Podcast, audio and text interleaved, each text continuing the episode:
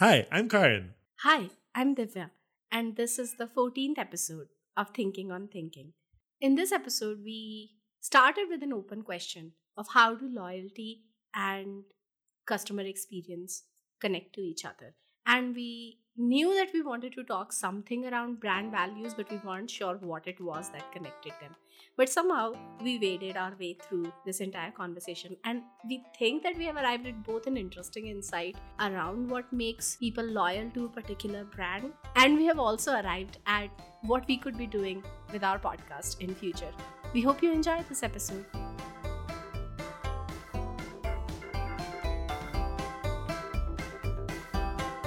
let's say on my best weeks, I'm probably working out three hours. So Okay. those are the times when I'm wearing my workout shoes. But the fact that they're so amazing makes sure that I'm gonna buy my next pair of shoes from Nike as well. Huh. I'm doing a lot of other things while I'm working out. Like I have clothes, like I haven't settled on clothes for workout, which are perfect. I'm still rotating through things, nothing feels amazing. But like the shoe decision just feels like, huh, I'll just buy from this brand again and again and again. What did you start using Nike Run Club first, or did you start buying Nike shoes first? Yes, at the same time. Completely at the same time? Maybe Nike Run Club, maybe Nike Run Club first. But um we are a Nike household, so everyone in our house has Nike shoes. But I've tried like before this I had Puma shoes. Um and March before I had Reebok. But I didn't like any of those as much as I like the Nikes. You'll have to like, you know, give me the benefit of the doubt slightly, but you know, if you think about your experience as a consumer, if you so you've you've you have some sort of a positive association with the brand, right? Because as you're saying, people around you already have exposure and they have positive things to say about it. But you you experience this Nike Run Club, you use it, and then there's another way for you to hang out with it, right? By having the shoes. And now when you're running, the shoes are always with you, regardless of whether you're using Run Club or not. Like it's just the brand has created multiple ways for you to kind of hang out with it. And for, mm. for even more engaged or, you know, or people who are at a different point in that loyalty journey, there's other things they could be doing, right? There's like all sorts of like, I don't know, like there's activities you can do. I, I don't know. I have the Nike app, but I haven't, I honestly, I haven't spent that much time in it. I know there's like a shopping section, but then there's these like other sections that I can like connect with people, I think. Um, I mean, like, I'm not as attached to any of those. I know, I know. I don't think you're on that point in the journey. What I'm saying is that other people who want to go further on that journey or who are at a different place, they have those other ways for them to be spending time as well. So I look at that brand and I'm like, oh, you've created all these different levels. I think actually it's something you and I talked about a long time ago, and I think I'm actually parroting your own words back to you. but um, I think we talked about it in the context of um, BTS and how there's all these different ways for fans to engage with the band. Like they can what Right. right across their music, across their videos, across their lifestyle. Like there's all these different levels and types of engagement you can do. And I think that's what takes you on So the loyalty journey. Hmm. So I would say it's combination of both. So multiple welding points definitely help. Multiple entry points in the world will also help. Like I, I agree with you that like definitely Coach Bennett or Nike Run Club app has had like such a positive it's just shifting the outlook of how I look at running. Yeah. Um and then like, that is incredible. Like that is qualitatively and quantitatively so deep like changing how I live my life kind of a thing. So definitely a massive positive association there. But I think that the qualitative part also matters a lot. Can I just pause you for one second though? Like I think what's so interesting right Yeah. there because you feel like the brand has done something for you.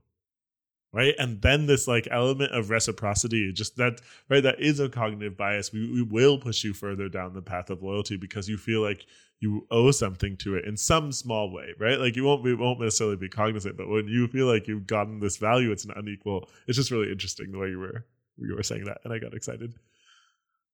Huh. No, that is very fair. I also feel that way about BTS. I was telling my partner recently that um I don't think I could have gotten through the first part of pandemic without BTS. Like I just kept listening to like my favorite song. I heard it 500 times the first month. wow. Like it was obsessive degrees. But I know that like their music made me so happy. Yeah. But you're right. Like I got so much joy out of it that I was like, huh, I'm gonna be a fan. And sometimes all it means is that you're willing to give it more of the benefit of the doubt further down the road, right? Because you have this, Yeah. you're like, oh, when you have a negative experience, you're like, oh, you know, must have just been a one off. Whereas if you haven't have this Yeah. goodwill built up, then you know, obviously it'll affect the relationship more. I mean, like how J.K. Rowling initially got a lot of benefit of the doubt from all the Harry Potter fans who were like, you know, so many people. Maybe like, she's "Um, confused. uh, yeah, she's an old lady. Maybe she doesn't understand things. And Maybe then- she'll stop yeah. soon, and then she just won't stop. I mean, yeah, yeah, she's a billionaire. Nobody can stop her. yeah. I mean, she can Um, stop herself. But yeah, well, You know, I think that's maybe some part of no, no. Sorry, sorry. Huh. I was going to just say, I think this is the second time we're mentioning J.K. Rowling on the podcast. I know because I've been reading the descriptions because I was uh, we're putting each other on your website, and so I've been putting the podcast in different places, and then I'm pretty certain we have a mention in description somewhere that we lampoon J.K. Rowling. interesting. Anyway, I'm so sorry. You were saying something.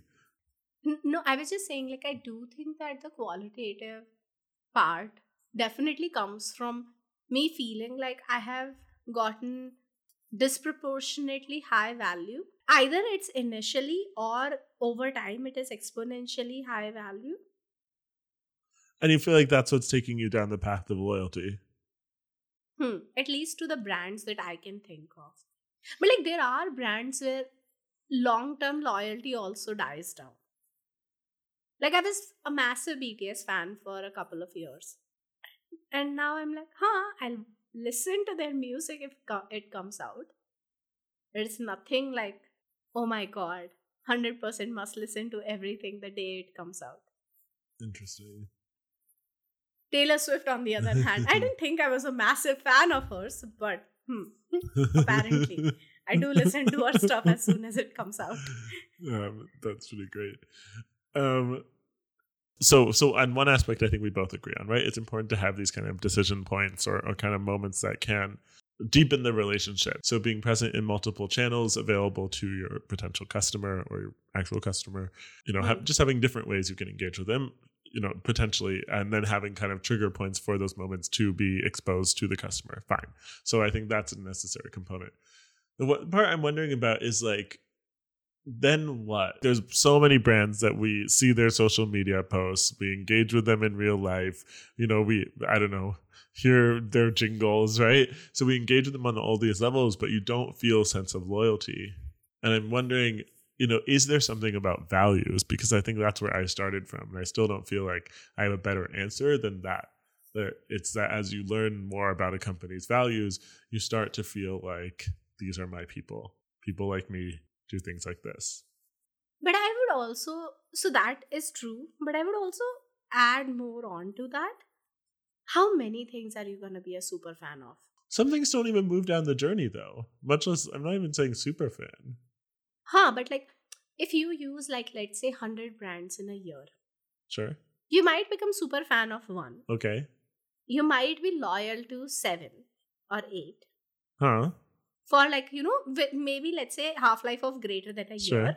In that case, for loyalty, um, super fan is like, you know, I'm assuming more than 5 years of random Um, Yeah. of loyalty. Basically, like, oh, this person is a friend, this person is a good friend, that kind of like distinction I'm doing.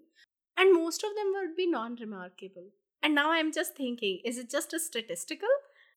Well Like, you have XYZ amount of attention, and some of it is gonna go to people. Like, you're gonna, so the identity point is very true, but would you just attach your identity to whatever is a best fit?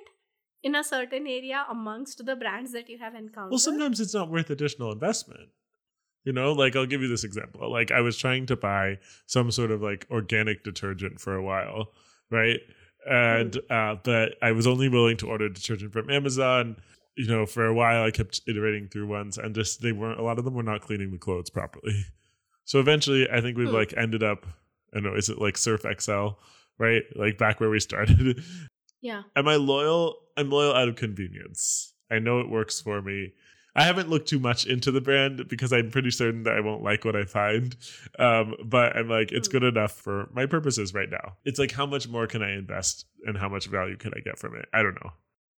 There's this flower bouquet that uh, a friend of mine gave me and my husband uh, in celebration of our wedding, and we like have it sitting in this bowl, and it's been like a week or I think it's been like ten days, right? And it's just like it's very beautiful. Right? Every day, like new like Hmm. like lilacs are opening, and it's just every time I look at it, I'm like, oh, this is so lovely. So I like figured out like I went and found the card. I looked at the company. I've been on the website like a couple of times now, and everything about it, I'm just like, oh, this is so lovely, right? Like they aren't crazily expensive, but they're trying to like be thinking about different kinds of flowers, like and how dry flowers are more sustainable and like using things that are in season. And I'm just like, oh, the more I learn about this, the more I'm like, oh, I want next time I order flowers, I'm going to order from you because it seems like you Hmm. care about the things I care about.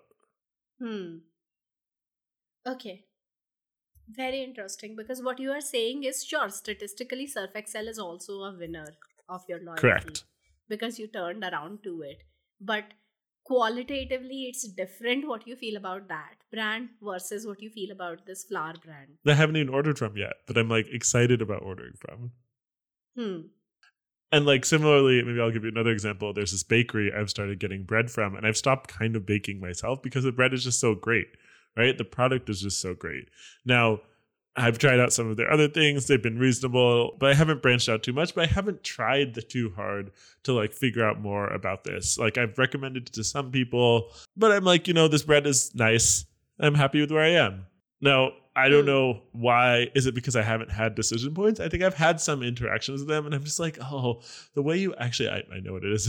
so I think I've had some interactions with them, and I've looked and I've been like, hmm, the way you run is not that well, right? Like it's just they're they're not thinking about their customer that much. There's a lot of just like small things that are very frustrating uh, about like the I don't know from the way they handle like like delivery charges to the way they like will handle like just timing and things like showing up way later than they would expect.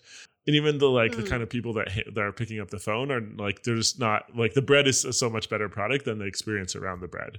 So now i've been like okay i'm happy with this product.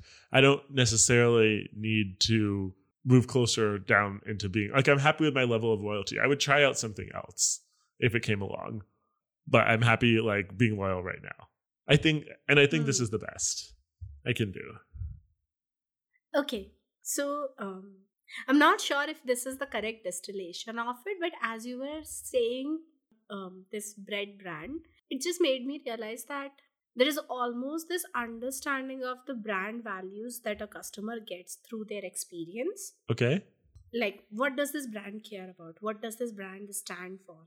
And of course, sometimes there wouldn't be a better fit in the market. Doesn't mean that the needs of the customers have gotten removed. Yeah. They haven't. Um sometimes 6 out of 10 is the best that you can get so you get 6 out of 10 and you live with it. Like for example india is a fairly brand starved market. There aren't a lot of brands and like only now as people are improving in their luxury spend yeah. for the lack of a better term. Um more and more smaller brands are cropping up um and like more and more people are trying out different things exploring and all of that. Um but it's still very very nascent in its development. Um so like the brand awareness and people are generally just not people in india generally at least especially 10 years ago did not have the money to spend on thinking about better experience. They were like if i can save money i'm okay with a 6 out of 10 experience. And now that's no longer the truth for many many people. So in that for enough of at that in Huh. that era you think what was building loyalty was pricing. Yeah. So like if you look at um, startups which came up in india in the past decade yeah. they were all focused on like just cutting the cost and the general wisdom from people who have done sales at that point is also always you just deliver the cheapest product and people will buy it. That is no longer the truth. There is a sign- there is a significant chunk of people who will like you know price ba- like who will make decisions based on pricing. Yeah. But there is also a reasonable market size which will not. They will be willing to pay a little bit extra. They will be like oh i can compromise a little bit on the price if my experience goes from a 6 to an 8 or I'm yeah. okay with that. or convenience or some other attribute that yeah yeah.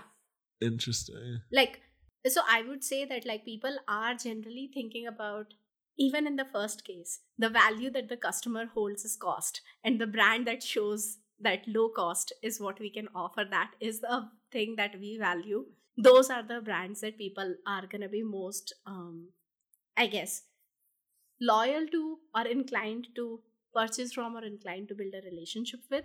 And as the market evolves, and so the customers' values evolve the brands which have those newer values and can communicate those newer values in their customer experience are the ones that are able to build that bond which also means that like the market segment that has the values that you also have is going to be the market seg- segment that has the most chance of building loyalty. So for example even today i'm sure that there would be people who would be um like very h- going hard on what is the cheapest thing. Yeah. Right? Like price is their highest value right? That that's their p0 but that market is not no longer 90% of the market. That market is maybe like you know 60% of the market does that feel satisfying to you or does it feel like a dissatisfying resolution? No it's not dissatisfying. I mean it, i just wonder if it's enough. I think for example in the way like we've we've started thinking about models and how you can bring different models to kind of help you uh, break down problems in different ways. Like i think there's so much to that right? And i think actually now that i've been organizing some of our podcast episodes i think six different episodes talk about mental models in some way or form and I think here, I feel like this is kind of an insight. I don't think people are, are brands, like companies are thinking this way. Like, for example, I was meeting with someone over lunch uh, today, and he was talking to me about how he's trying to grow his business and he has a, a lead generation tactic right now, uh, but it's a big thing. So his business is in film. And so what they do is they go out and do like big wedding films, but those wedding films are, they take forever to edit. It's, you know, it can take almost a year sometimes because there's so much footage. So doing more than two to three a year is very hard. Um, what he needs is to be able to do smaller things that are not going to take so many hours to edit and to be able to like have sustainable revenue coming into the business. Now, like we had a great conversation, but we didn't think about the, the thing that we're talking about right now, which is like what will make people be more loyal to you. And I think if people can understand your values, if your customers can understand your values as they're exposed to you, that is what's going to take them onto that loyalty ladder where then they're going to become your advocates and not just be like, oh, yeah, you know, it was a great experience working with you.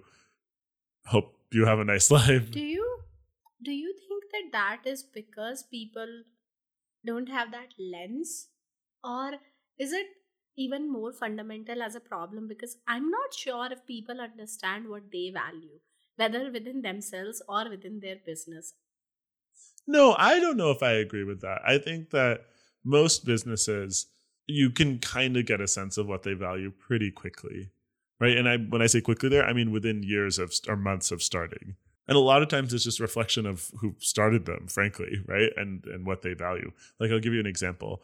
Um, my sister's business is very much re- reflects her frugality in uh, just thinking about where money should go, frankly. Um, so the businesses that I have been part of, particularly businesses in India, you know, I think that there's been more of an expectation that people will speak up, which is not always true in businesses in India. Particularly um, if you're a more junior employee, a lot of businesses do not have that expectation of you that you'll you'll kind of like alert when you see issues or or just even bring your ideas to the table. You know, I think that that happened relatively quickly because it's such an important value to me, it becomes part of the organizations, especially organizations that I'm leading, uh, relatively quickly. isn't it also because you are self-aware like uh, i will give you i don't know a counterpoint to this Sure.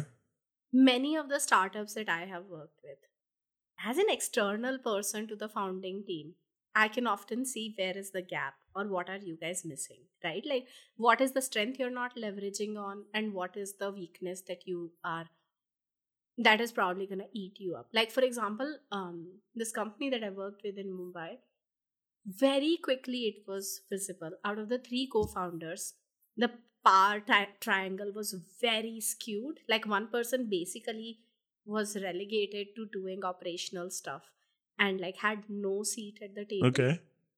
and he wouldn't talk too much he wouldn't like and i was he- i would say that he was probably one of like the more capable of the three.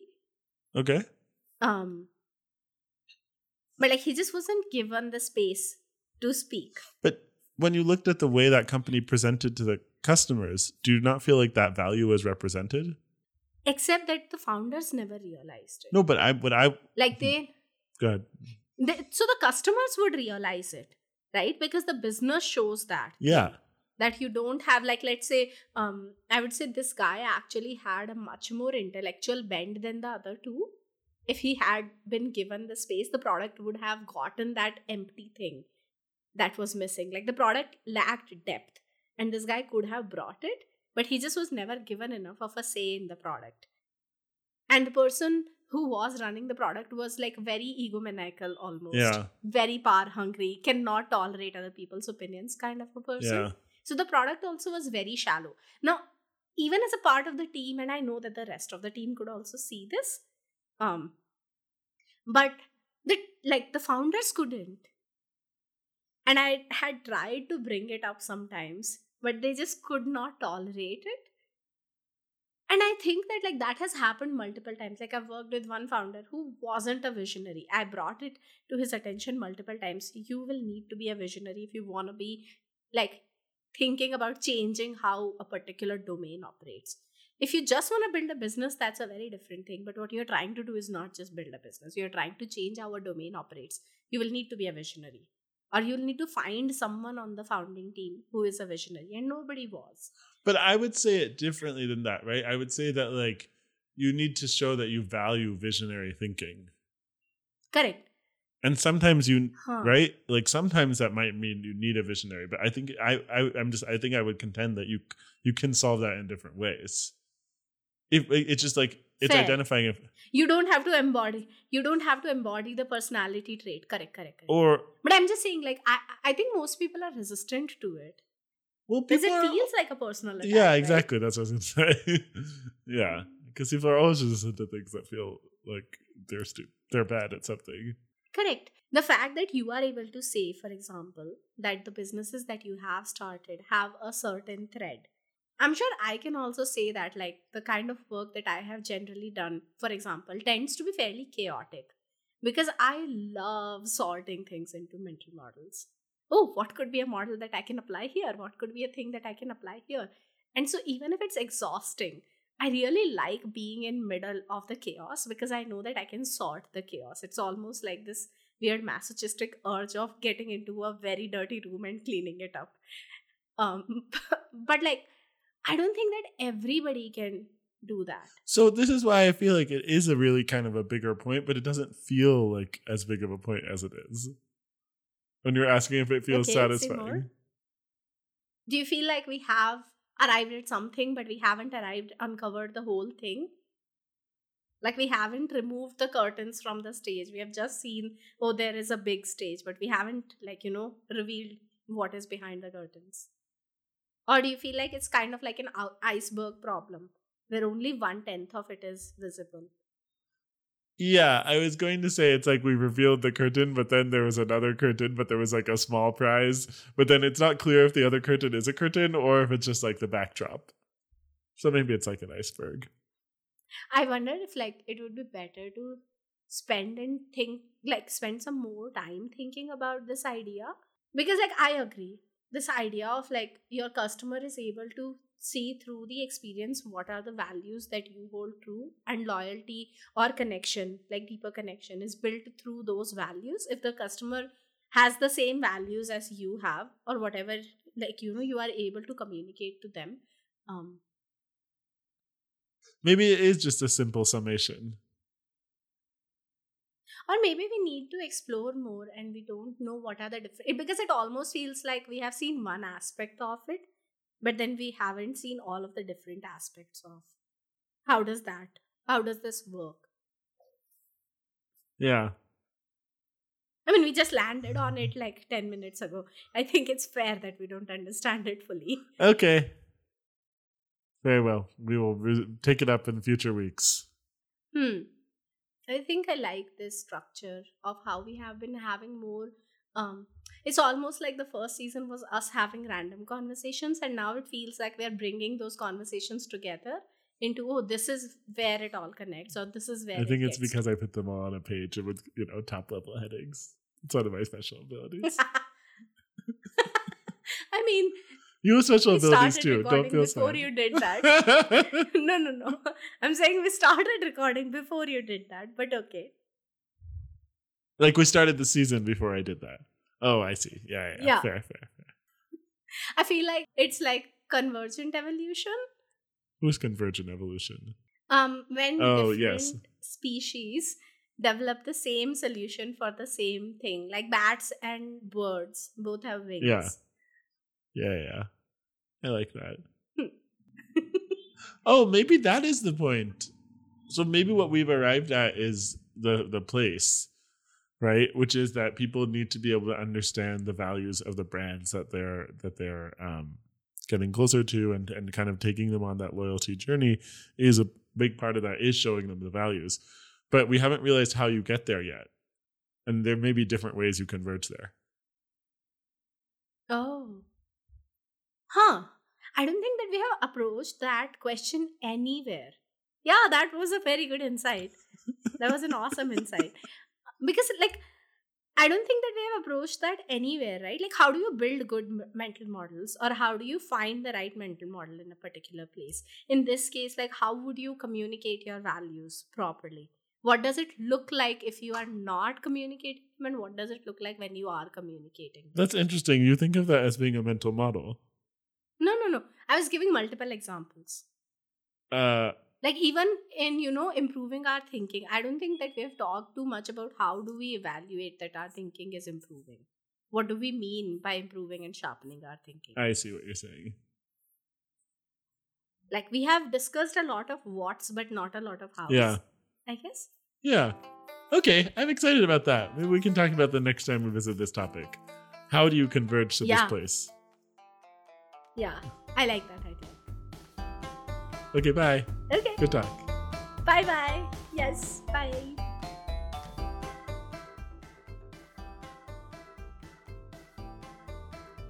Thanks for listening to this episode of Thinking on Thinking. Our theme music is by Steve Combs, and you can find a link to it in the show notes.